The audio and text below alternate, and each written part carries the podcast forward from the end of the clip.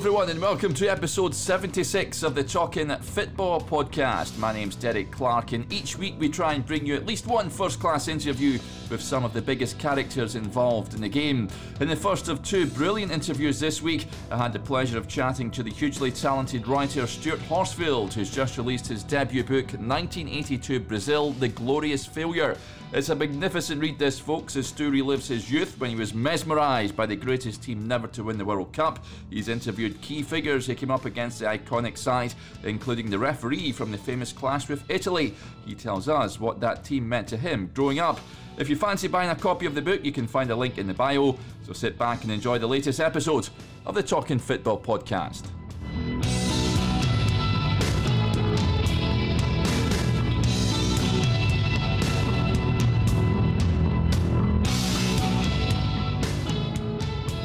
Hello, everyone, and welcome to another edition of the Talking Football podcast. I'm absolutely delighted to say we're joined on the line this week by talented author Stuart Horsfield, who's just released his debut book, 1982 Brazil, The Glorious Failure.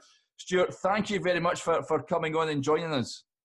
Oh, pleasure. Uh, like I say, thank you for thank you for asking me. Like I say, I, I don't need asking twice, should we say, to chat about this team. It's, it's an absolutely fabulous book. I've just finished reading it myself. Um, great era for the, the Brazilian side. But in terms of yourself, um, Stuart, for maybe people that are maybe unfamiliar with your work a bit, can we have a, a little background about yourself and, and what gave you the inspiration to write this? Um, a, a, background about myself, I suppose it, it's, it's quite strange because there's, there's sort of a somebody, somebody say, oh, you know, how does it feel to be an author and how this, and, and like I say, I've never, I've never thought of myself as an author, and even now I still don't. Um, the writing is is purely by one by accident and two uh, great fortune, and a lot of credit, I suppose, has to go to um, Omar Saleem at these football times. Um, I, I, found I came across these football times purely by accident while I was uh, researching for my masters, um, and I found them by accident. I was supposed to be researching for assignments and I got sidetracked onto the website, read what they had, absolutely loved it, and then realized they put two new ones in every day. So that would that became my routine of reading that. Then I decided, was I brave enough to sort of maybe pitch an idea because I was I was writing essays about football anyway uh, in my masters. So pitched an idea sort of three or four years ago, and I was lucky enough that Omar liked it, put it up, and from there I've I've never really looked looked back. So it, it's kind of down to the platform that they provided, really. Uh, with regards to the book, it's the inspiration has come from you know from being as you having read it from being a 10 year old it was it was just it was it literally was one of those where were you moments the first time i saw them play as, as a 10 year old kid i'd never seen anything like it um, never seen football like it never seen players like it never heard an atmosphere come across on the television like it. And it's, it's just stuck with me all through my life. And I, I've waited a long time for someone else to write the book. I suppose is probably the best way to describe it. I could never understand why no one had written one. Waited and waited and waited, and then my friends uh, um, Stephen and Gary have also, who we sort of do um, some podcasting with, they they'd both written books, and I'd felt a bit of a fraud that I wasn't a part of their gang so I figured I probably should write one. And if ever there was a subject um, that I was going to pick, it, it was going to be that team. So I kind of bit the bullet and, and wrote the book as near as I could to what I would have wanted to read if someone else had done it. it's the best yeah. way to describe it. the, um, the Brazil side at that point, before you'd watched them at that specific World Cup, did you know much about the Brazilian team or anything like that, sure? Because I guess it, it, football back then was very different in terms of how much we're, we're able to see across the world to what we can do now.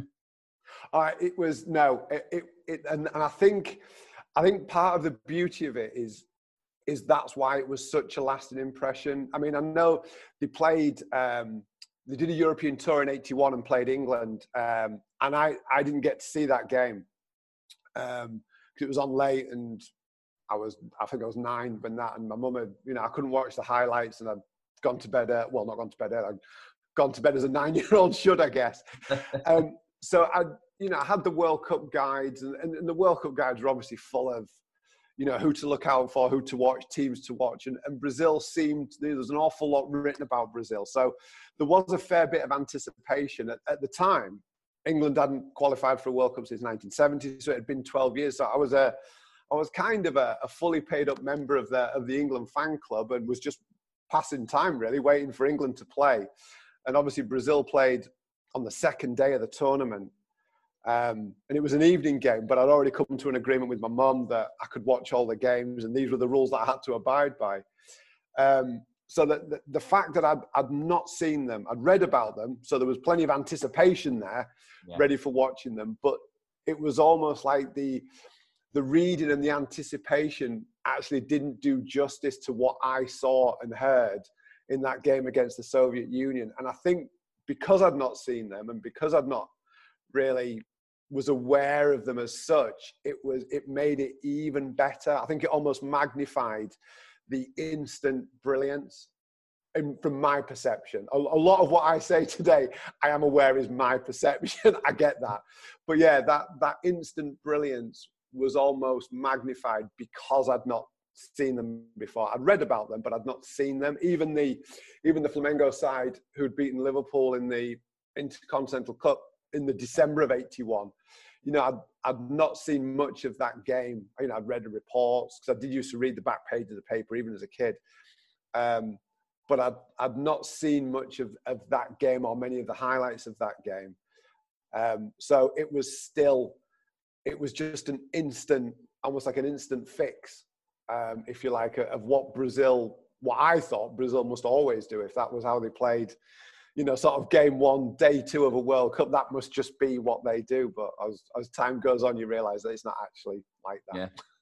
No, what, what I really liked about the book as well, I mean, it doesn't just talk about that specific World Cup and uh, in that year. It goes back and, and sort of paints a, a, picture, doesn't it? And then describes the story of where it came from. I mean, we're going back to more or less the 66 World Cup and, and what have you. So um, it gives uh, the sort of reader a right idea of, of, how Brazil approached that, that, that World Cup in Spain uh, on that uh, in 1982. It, it, when, when I decided I was going to write the book, and so ultimately you, you kind of have five games and that's it. And, you, and I'm thinking, right, I've got to get five, a book's worth out of five games. And then it, and then I thought, well, I, I need it was almost like I needed the backstory to be able to set the scene for the story, if that makes sense. So I decided quite early on that I would I would set it in the from that final goal in 1970. So from there, it would be the journey from that goal to 1982 because it, it is an incredible journey. It's not just one of like I like I say I assumed it was just brilliant. It was yeah. 70, 74, 78, 82. It's what Brazil did, but but looking back and researching and reading and watching games, actually, I've never really had a lot of interest in the 74 and 78 World Cup for a host of reasons, but it, it never really caught my imagination. Although I was too young, they'd never caught my imagination to look back on them. And so when I when I realized what the story was and the journey, how it goes from this incredible high of 1970 to incredible lows in 74, certainly the, the Dutch game in 74, and then 78, they get closer, but they're still not the Brazil that I saw in 82. So I felt it needed it needed the backstory, and with the backstory comes, like we say, 66, which is where almost the the physicality, the European style of football that's played in 74 and 78 actually comes from the experiences in 66. So I almost I kind of took it back a little bit further, so the context was there for to almost set the scene for for 82 and a lot of it is tied in with not just the football but it's tied in with what's going on socially and culturally in Brazil at the time as well with the dictatorship. Yeah. and but then it it starts to change and, and, politics start to change in Brazil in that sort of 80 early 80s it starts to change. And the to me it seemed that the team symbol, sim, symbolized, signified what was actually happening in Brazil this increased freedom of thought, expression, spontaneity, innovation. It, it all it seemed to tie in with the arrival of, of Tele Santana's team. It had gone from an incredible low in 74. It looked to be getting better in 78. And then in 82, it reaches this, for me, this peak, this pinnacle. Mm. And that's kind of what was happening politically and socially in Brazil as well. So it kind of needed the backstory to to set the scene for what arrives in 82 Yeah, the, what I liked about it, I mean, you get a right sense of what it meant to you, you personally, Stuart, in terms of, I think we can all relate to, to picking a, a, a, player back in the day and pretending we were, we were them in the school playground and out in the park, what have you, and running home to the, uh, stick the TV on to watch the game. In terms of when you were doing that, can you sort of relive the excitement when you turned it on and you, you seen Brazil for the first time? I mean, it must have been, it must have been something else. It, it was, and it's, it's funny because when I like I say when I decided to write the book, I know I know how I feel about this team. As people will, if anybody's heard me ramble on before, people know. But how I feel about this team, it, it's not. I don't feel it like a like a forty something year old. I feel it as a ten year old still. Yeah. So I decided that it, it had to be done through what it was like as a ten year old. If I wrote it as this sort of 47 year old man talking about this team did think, well, this is a little bit weird. Why hasn't he moved on with his life? But it, it, so I had to go back to this is how they made me feel as a 10 year old. And so that way it became so much easier to write because I, I, was just writing it as I remembered it as a 10 year old. And as a, as a 10 year old, there was so little football on. There was the FA Cup final, there was the European Cup final, there was the Odd England International. You know, now it's 24 7, pretty much any league you want, seven days a week. So the, the football that we'd seen was very typically English British football of the late 70s, early 80s. And then once I'd watched the, the Soviet game, and it, it was different from, from the moment you heard the crowd. I think that was what struck me first. It, it was the noise, it was the background noise to the game. That incessant, and it drove my mum mad all summer, that incessant drum beat that, that went, that rhythmic sort of samba soundtrack that seemed to literally be a, a backing track to that whole summer, or what felt like that whole summer. But every, every Brazilian game seemed to have the backing track. It was just different to everything else I'd heard. The, the game was good. It was, a, you know, it was a good game. And, and but looking back as a 10 year old, you only saw the two goals. I only remember the two goals that Brazil scored. And obviously the next morning, you know, in, in the playground, you, you're trying to flick up the ball and volley it like Eder did. You're letting everything run through your legs like Falcao did for that goal. You're trying to score from the edge of the penalty area like Socrates did. And it, it was just an, an, an instant affinity with, with what they did because it was so different. You know, you didn't see people sort of letting the ball through the legs without looking and someone running on and flicking it up with their left foot and volleying it and you know within without breaking stride you know the keeper not moving. You just didn't see that. So once you'd seen it once it then became almost like when are they on next? Who are they playing next? And it was and it was it all it didn't the world i love the 82 world cup and it it sounds like i'm going to say they ruined it for me. They didn't. But I didn't. I almost didn't take notice of anybody else or any other team. I didn't really take a lot of notice of England after that. It all became about because I am a relatively not a shallow person, but I am. When it comes to football, I'm all about the aesthetics. Yeah. I, I, want to be entertained, and I want something to look. I want something to entertain me, and I want it to look good.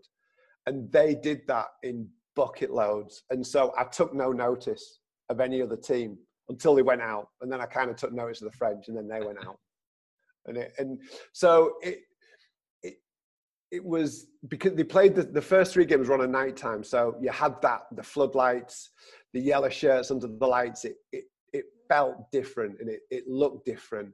And then in the second round they go to the afternoon game. So all of a sudden it was quarter past four kickoff for the argentina game and the italy game. And it, like you say it was literally a, a run home.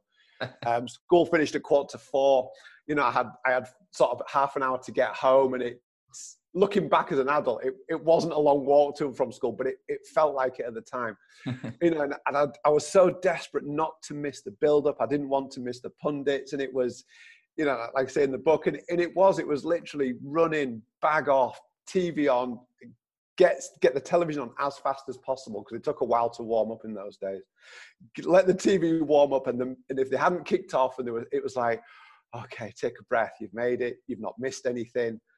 And, and that was, that was sort of how it felt. And it's weird because when I was writing it, it, it felt like there were so many games, but the, like I said, there was five and, and that was it. Three of them were night games. Two of them were afternoon games, but it, I always felt like I was running home to watch them, but clearly I, I, I ran home twice to watch them. But it just it just seemed to feel like I was permanently running home to watch football. But I always ran a little bit quicker when when the Brazilians were on. Yeah, absolutely. I mean, you mentioned as well uh, it's uh, your mum and, and, and, your sister as well. I mean, your, your mum had no interest in in football, but no. uh, she supported you. To she supported you, but your, your, sister. Did you ever sort of have fights with the t- TV with your sister when, when you were running home wanting to watch the game? I, I, to be fair, I was I was really I was really lucky, and and looking back, I actually I was incredibly lucky. My mum, there was just my mum, like I said, my elder sister, and there was there was quite an age gap. Is quite an age gap. There's um, five or six years. So I was 10 and she was 16. Now, 16 year old girls in the summer don't want to be in the house. So that was good. Ideal. Uh, my mum was a, is a really keen gardener. So, and it felt like every day was a sunny day that, that summer. And I'm sure it wasn't, but she was always in the garden. So I kind of had the whole of the, I'll say the whole, we had one TV, that was it. But I seemed to have it to myself and, it, and nobody, there was never a time where we would fall out or my mum would want to watch this or that. It was, like I say, it was, my mum hates football. She still hates football. but the fact that she didn't like it almost worked perfectly because she wouldn't even come and sit in and watch it while it was on. It, you know, she wouldn't make, apart from that, she'd go, oh, that, that goddamn drum beat. oh, it drives me mad. I'm going back out. And you'd be like, brilliant. That's, you, you do that and obviously, like I said, my sister wanted to be anywhere but the house um, as a 16 year old. So it was, it was almost like the perfect, it was the perfect storm. I was the right age. It was the right team. I was in the right, I was in the perfect family environment at the time to just absorb the entire tournament and just take as much of it in as I, as I possibly could. And and as I put in the book at, right at the beginning, you know, I will be eternally grateful to my mum, although she probably didn't know at the time, but it did have massive implications for my relationship with the game and my love of the game and what I value in the game. Although it sounds quite deep now, but it, looking back, it was because my mum didn't like football. It actually worked out really really well and hence why it's dedicated to a, it's dedicated to someone who doesn't like the game which is quite strange but was actually perfect as it turned out in terms of the players, I mean, there's so many iconic players in that side, of course. Um, Zico, though, uh, uh, we need to talk about him. He's a player you you, you wanted to be like uh, Stu. Um, how good a player was he, was he for you, and how um, talk us through watching him as, as a young 10 year old, what, what, what it was like marveling at him on the TV? Uh, ah, um, he was, well, I, I, to be fair, like you said, you, as a kid, you, you know, and I'm, i would like to think that most kids who love football have picked a name at some point in the playground and gone, I'm, whether it's even now, whether it's Lionel Messi, Cristiano Ronaldo, Kevin De Bruyne, you know, you hope that kids still do it. Back then, it, it seemed like everybody did it. You know, everybody picked a name as early as you could at playtime or even in the lesson. You know, you'd try and sneak your name in early. and it, players like, I suppose, like Glenn Hoddle would be the, probably the best example at the time. You know, I would really enjoy watching Glenn Hoddle play because of what because of what he did. He was so different to a lot of the other English footballers at the time. And then when Zico played, he, he just seemed to to be able to do everything. Um, you know, Eder scores this great goal. Socrates scores a great goal in that first game, but but Zico just seemed to have that that something else. The the, touch, the half turn. As I've got older, I've probably got even more. I'm probably even more in awe of him as a player than I than I was as a ten year old. The, the way I looked at it as a ten year old, you would watch the game and go, right, I'm going to get my ball. Having watched that game, what do I want to now go and practice, or what do I want to try and do, or what do I want to try and emulate? And 95% of the time it would have been something that that Zico did rather than Socrates or Eder or Junior or Cerezo or Falcao. You know, there's low, you know, they, they all contributed to the beauty of the side, but you know, Zico, it, you know, the free kick against, sorry, the free kick against Scotland is, is so perfect. Um, the scissor kick against uh, New Zealand is, you know, it's something I, I had never seen before or the sort of, the, the, the sort of Cruyff turn to get away from Gentile at the time, you know the Italians defended quite viciously, but I had you know I had no real appreciation of who Gentile was. But to lose him in a you know in the blink of an eye yeah. with that Cruyff turn and then the outside of the foot pass to Socrates for that goal, it, there was nothing he couldn't do, and and because as a kid you you always want to be like a player. You always want to try and do what they do. You always want to try and replicate what you saw on the television. He just seemed to have everything the step overs, like I say, the goals, the free kicks, the scissor kick, the pass, the dribble, the, the turns. He had the, he was the complete player. And, and like I say, as I've got older and looking back at his career, he's probably even better than I gave him credit for as a 10 year old. As a 10 year old, I just thought he had all the tricks and looked great. But looking back, there was so much to his game, and you know, and reading about his performance against Liverpool in that intercontinental game that you know for Flamengo. You know, the when you read some of the quotes that the Liverpool players, you know, had from playing against him, and again, you know, in the book I spoke to um, Willie Miller. You know, and it, it's almost some of the stuff that was said, not not off the cuff, but you know, we'd, we'd be in a discussion. I'd be asking set questions, but then he'd just, you know, he would just make comments, you know, about you know about Zico and Socrates, you know, and his admiration for Socrates as a leader. You know, you know, he said, you know, as a leader, he was the undisputed leader of that team, you know, through and through. He said, but as a, he said, Zico, he said, you just couldn't get near him. He said, and I can't even explain it. He said, I can't even tell you why or what he did that was so different, but you could you couldn't you just could not get near him. You couldn't. Um, and we talked about it at half time uh, but we were all at a loss even during the game. We you know we just kind of looked at each other and we ended up just shrugging our shoulders. You know what what do we do here? And, and they had no answer to it. And when you hear you know international footballers talk about another international like that it, it kind of put it into perspective what i thought was was right. that, you know, what I saw happening on the pitch, actually, there was internationals thinking exactly the same thing as me, which kind of helps. you mentioned there Willie Miller. How uh, how enjoyable was that, uh, Stuart, getting on doing the interviews, um, carrying them out for, for, the book? And I know the, the, the, referee for the, the Italian game, Adrian Klein, as well. What was it like speaking to that guy? Uh, well, like I say, when uh, the, I, this, it's funny because I was talking to a friend of mine about writing styles and books and, and how you do it. And the book that I wanted to read about this team would would have had in it sort of first-hand accounts. I wanted to know what other people thought about this team, and I wanted to know what people thought who were as close as possible to this side, because it's easy to replicate the story and say this happened and then this happened and then this happened, and that's fine, and it's you know, it's a story for people who maybe never saw them or a story for people who maybe didn't appreciate.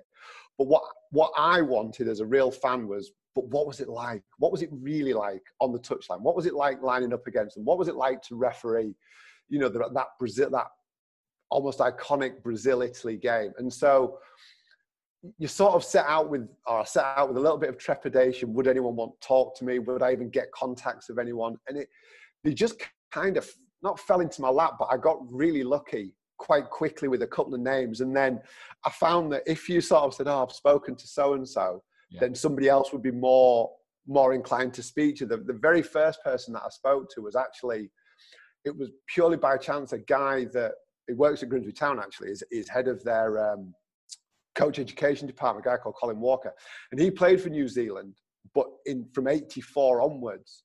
And I was like, and we got chatting when I was like, oh, you must have you know, you just missed out on that great Brazil side, you know, chat, chat. And he was like, oh, well, I still played under John Adshead. And, you know, there's a few players. And I was like, oh my, god this is it. This is where I might. So I was like, do you, do you have contact details? Do they ever talk about? And he was like, oh yeah, yeah, I'll, you know, I'll, I'll email John, you know, we, we stay in touch. And so from there, John Adshead the New Zealand manager was the first guy I spoke to.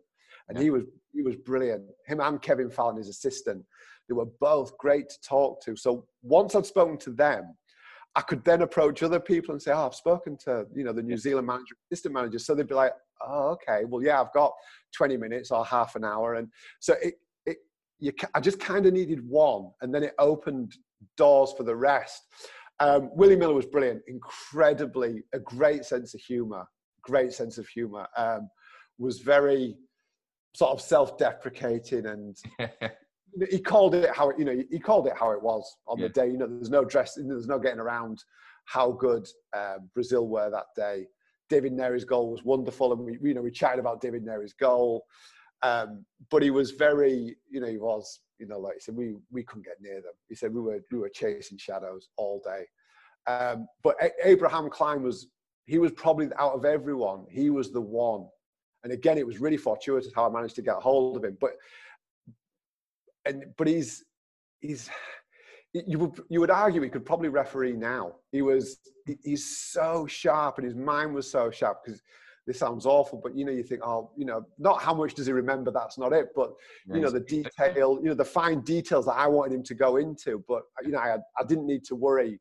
You know he he just talked me through. I could have listened to him for hours and hours and hours, Mm. and he just talked me through the game, talked me through you know the what happened afterwards. You know the moment where Socrates is just stood in his doorway crying, Yeah. um, not really knowing what to say, and and they were the bits that I, I wanted as many of those bits in the book as I could get because that's what I would have wanted to read. It, it, you know, someone said, "Oh, you know, write the book that you want to read. Don't try and write for anyone else." And, and that's kind of what I've done. I've, I've just written a book that I would want to read, and then Yeah. from there, hopefully, other people do as well. But I just I wanted to know what it was like. I, I just wanted to know how did it feel refereeing them? How did it feel trying to sort of, you know, as as the New Zealand manager, you know, trying to tactically prepare a side to play against them? How did it feel being Willie Miller having to mark Zico or Eder or Falcao? You know, what was it like? So it was it was just as many people as possible. Um, and like I say, I- you know, I was, I was incredibly lucky. I spoke to um, Alexander Chivadze, who was the captain of the Soviet side. I spoke to John Helm, who commentated on all the games, Patrick Barclay, who was the correspondent for The Guardian. I, I got really lucky really quickly, and it, and it helped me bring, get other people to talk to me, I guess. Um, and then I just kind of rambled on to them as a, as a 10 year old again just tell me, just tell me what it was like. I was desperate to know. And then it was about just making sure that I you know, I didn't embellish. That was important. That I didn't embellish anything that they said. It, you know, I wanted it to be a true representation of what they said, and not just take an idea and put my own spin on it. It, it needed to be almost word for word how they told the story, because that is how it was, not how I wanted it to be. It had to be how it was. Yeah. I mean, uh, it's a team that had such an impact on you. And you mentioned there John Helm. He's, I was lucky enough to get him on the podcast a, a, few months ago, and he was actually talking about it. Had such an effect on him. He was, he told me he was absolutely gutted when when, when Brazil went out. What what was your feeling, as uh, Stuart, watching that that Italy game? Um, at the start, at the beginning, could you contemplate that Brazil could go out that that afternoon? Did it did it cross your mind? And, and when it did happen, how devastated were you? No, it, it didn't cross my. I had I was I was so ill prepared for them going out, and it's funny because, like I say, it taught me a lot about my relationship.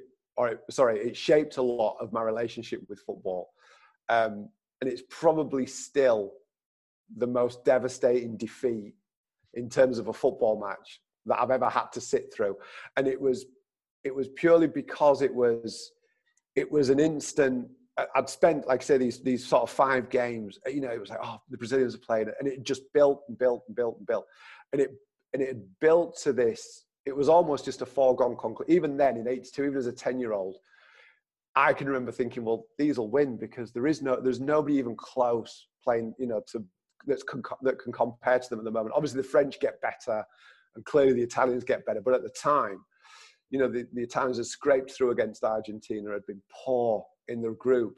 So going into the Italy game, it, it was just it was it was hundred percent inconceivable. And and what I was kind of pleased about is when I spoke to, to again, like you said, to John Helm and, and Patrick Barclay, it was the same. The press, there was no, you know, there's this perception that they couldn't defend. They had a poor striker, a poor goalkeeper, but you know, they said it kind of none of that mattered. They were they were just that good. They were that good that they they carried, you know, they could have carried the goalkeeper, they could have carried the strike, uh, they could have carried Peres, you know, they could have carried two wayward fullbacks because they were just that good. And I think the perception was that they would always score more than whoever they were playing against. And it, and it was, and when they when they went one 0 down, it was a bit okay because you know Italy scored quite early, and then Socrates scores, and all is well with the world. But and the problem with the game is Brazil don't get on level terms for long before they concede again. It, you know, it's this repetition of concede, get back in it,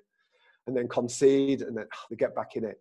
And at nil nil, one all, and two all, they've qualified, and so they have you know they have three chances in this game to go through to the semi-finals. And uh, Paolo Rossi gets his last goal on the 76th minute. 14 minutes left, and, and you're like, and I can remember as a as a as a 10 year old thinking, oh, this is actually a little bit close now, but it'll be okay. It will be okay. You know, I, I still had absolute faith. But then the minute the final whistle goes, and it it was a, you know, I looked up, you know, I put in the book that you you know you can feel the tears, and it, it, they were genuinely there. It was this, but that's it. You know, they've gone. They, they've literally gone. They've come from nowhere, and they've gone for four years. That they've disappeared, and it and it sounds, which is why I had to write it from the perspective of a 10 year old and not a 14 year old. They go, just get over yourself. It, as a 10 year old, it was that, oh my God, they've gone. They've gone for four years. That's it. I'll, I'll, you know, I'll never see them again. It's, you know, it is almost like your, like your first love. You know, they, they break your heart, and they did. It, it absolutely broke my heart that I was never going to see them again. There was, it felt like there was no warning, or there was no. It just felt this instant gone. And and like I say, and John Helm was, to be fair to him, was the same. You know, when he said it was horrible, he said it felt horrible. I felt sick when the mm. final whistle went. And, and Patrick Barclay was the same. He said it was just quiet. It was just what what now? What you know, the, the, the tournament's kind of over. You know, and there's there is, you know, there's various headlines from different newspapers around the world, and you know, one of the Spanish ones is, you know, the world doesn't make sense anymore. Brazil knocked out, and and and that's kind of the impact as extreme as it seems it, that was the impact they had that when they went out everyone just kind of looked at each other and just thought well but what now? But yet there was still obviously two semi-finals and a final to play but it it's like the soul had had been ripped out the tournament but yet it still had to carry on. Yeah. Yeah i, I can i can only imagine and you mentioned there um uh, moving on, four years from then on, could you get into Brazil as much, uh, Stuart, from then on? Was it, was it, did it never reach that pinnacle, even when they won in 94 and in, in, 2002? It, it, it's never it's never the same and it and as much as you you want it to be and I, and I guess you know you're older you know things change but you know it was almost one of those oh it's great Brazil are back but then the team sheet comes out and you think oh, I don't know them and I don't know them and where's why is Zico on the bench? And it, it was just like, oh, it's not. And, and straight away, it wasn't the same. It, it and it and it wasn't. And I, and again, at, at that time, it was, it, I was so disappointed and so not not betrayed. Betrayed sounds awful, but I was just so almost miserable that I'd waited four years. But you know, looking back now, it was never going to be the same. It, you know, they were never all going to turn up again and all play and all play the same way. But at the time, it was just like, I can't believe I've waited four years for you, and this is what you've done. And the, and in '86, you know, there's, there's, glimpses of it. You know, obviously there's there's Josimar plays at right back. Yeah. You know, Socrates scores great goal, and Careca's goal is is so Brazilian against France, and they have another classic game against the French. But it it just wasn't it just wasn't the same. It, it wasn't. And then by 94 um, you know i'm a i'm an adult. Um, you don't you, you kind of don't feel the same way as an adult but you know a nil nil nil in a world cup final that goes to penalties. Yeah. the 94 world cup is a tournament that i've never that i always struggled to engage with even when it was on. I struggled to engage with it. And, and looking back now it's it's just a tournament that almost sits to one side for me. Um, 2002 was was better. Players like Ronaldinho, obviously Ronaldo, you know, an incredible player. Yeah. But that they seemed to be that the, the transition by then for me into athletes. I don't think the 82 side were you would never call them athletes. You know, like I say in the book, I call you know to me they're artists or artisans. By 2002, they're athletes who are yeah. technically very very good it, it's all about the artists for me. I am stuck. I am stuck in 82 forever. that's my own fault and my own problems. I am aware of that. well, it's an absolutely uh, cracking book. Any any plans to write any any more books, uh, Stu, at all? Um, yeah, yeah, yeah there are. Uh, there are. Um, I well, although I've not, I've, yeah, I've not really told anyone apart from a couple of people who I ran the idea past, but um, you know, pitch publishing who I write for, there's, I'm, I think I'm, well, I am, I've signed on to do a book about, about the entire tournament. So 82 wow. as an entire tournament. Look, you know, obviously as I was researching about the Brazilian side and, and as you actually start to look at the tournament, you know, and there's, um, there's obviously the Falklands conflict, which sort of sits right at the very beginning. Yeah. You have sort of the rise uh, you know of the Italians, the, you know the French side. You have that incredible semi-final against West Germany, which is arguably a better game than the Italy-Brazil game. You have the horrific um, performance that is you know the West Germans against Austria. You have yeah. the phantom whistle between Kuwait and France, and you know, and, the, and there's you know the, the crown prince of of is on the pitch, and so much happened in that tournament. And it, it's a tournament that I love because it's the first one that I actually can't, you forget all the things that went on that helped to make it a really good tournament. So, um, because of the contacts that I'd made for the book, it, it kind of made sense. As I was going along, I was thinking, I wonder if there's a book about the tournament, but I've, I've kind of left it to one side thinking I just need to get this book done first. Yeah. And then once I'd finished it, it was like, oh, actually, I think it, I, I think it would make a really good book. The whole tournament. So I looked at what was out there, and you know, there's nothing out there really that that covers the you know the tournament in its entirety. So, you know, pitch were like, yeah, absolutely. You know, we'd we'd love you to write a book on on the entire tournament.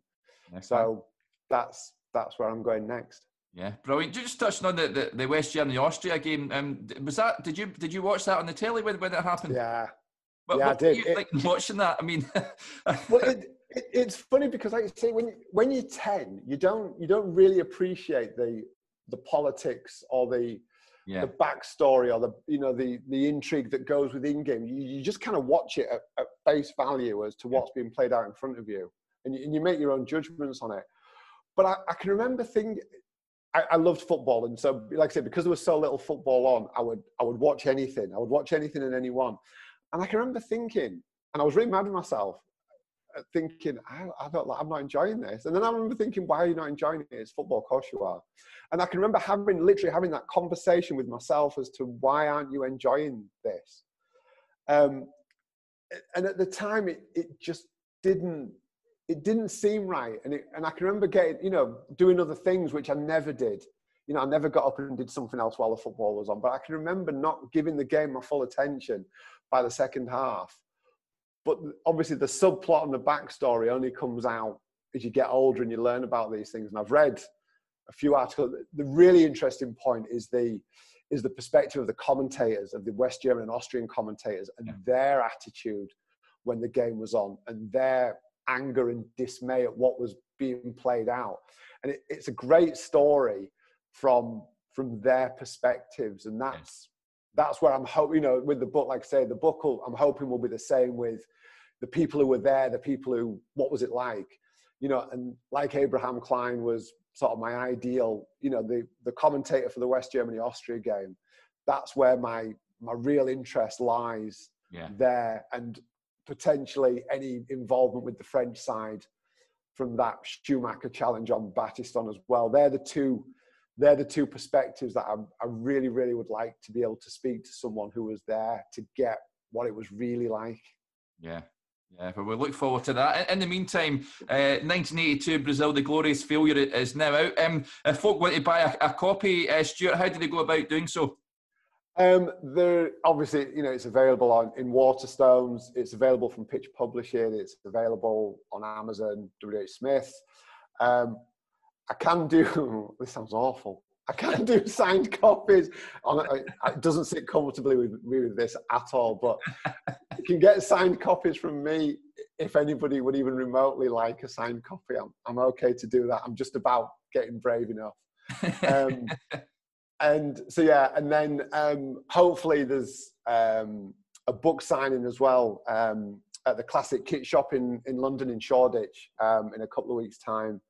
Um, there's, there's going to be some stuff on social media there. So there's going to be a, a well, COVID all being all right.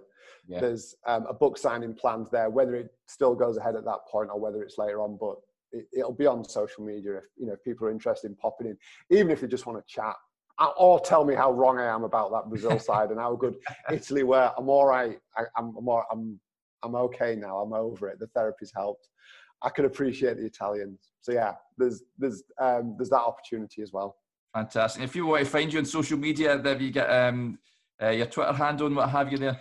Yeah, it, Twitter is, is where I hang out. I, I, don't really use any of the others. Um, the the the name is at Loxley Misty forty four, so it's L O X L E Y M I S T Y forty four. It's the name of my two youngest children and my old door number because at the time I was never going to be, no one was ever going to know me on Twitter or be remotely invested in me. And now it's all, oh, that's a bit strange. And it's like, well, yeah, it's just so I don't forget my kids' names or where I lived. It, it was that. Good thinking. No, it's been an absolute pleasure having you on there, Stuart. Thank you very much for coming on the podcast. Oh, I like to say thank you so much for, for having me and for giving me the platform to, to, to drone on about what is the greatest team that's ever played the game.